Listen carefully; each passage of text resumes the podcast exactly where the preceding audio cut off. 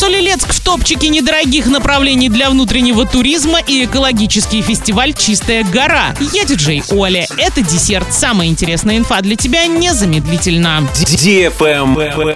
News. Солилецк оказался в топ-10 недорогих направлений для внутреннего туризма в России в августе. А точнее и вовсе вошел в тройку лидеров по этому показателю. Наиболее бюджетные отели и квартиры в августе предлагают в Барнауле, Новосибирске и Солилецке. Кроме уже названных направлений, самыми бюджетными стали Воронеж, Нальчик, Астрахань, Горячий Ключ, Цандрипш, Николаевка и Железноводск. Стоимость бронирования квартир или номеров в отелях на этих направлениях составляет в среднем от полутора до двух тысяч рублей в сутки. Стоимость бронирования в отелях или квартирах за сутки в августе в среднем дешевле на 17% по сравнению с ценами июля.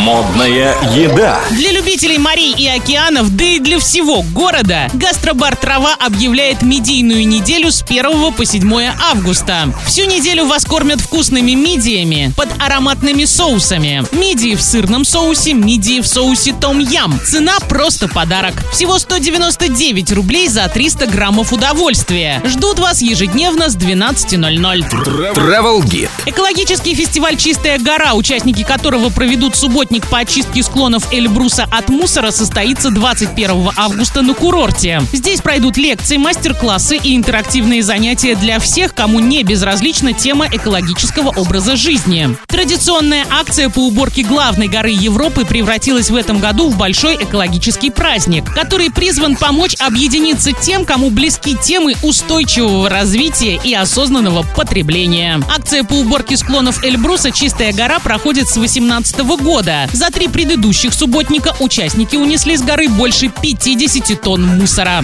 Без возрастных ограничений. На этом все с новой порцией десерта специально для тебя. Буду уже очень скоро.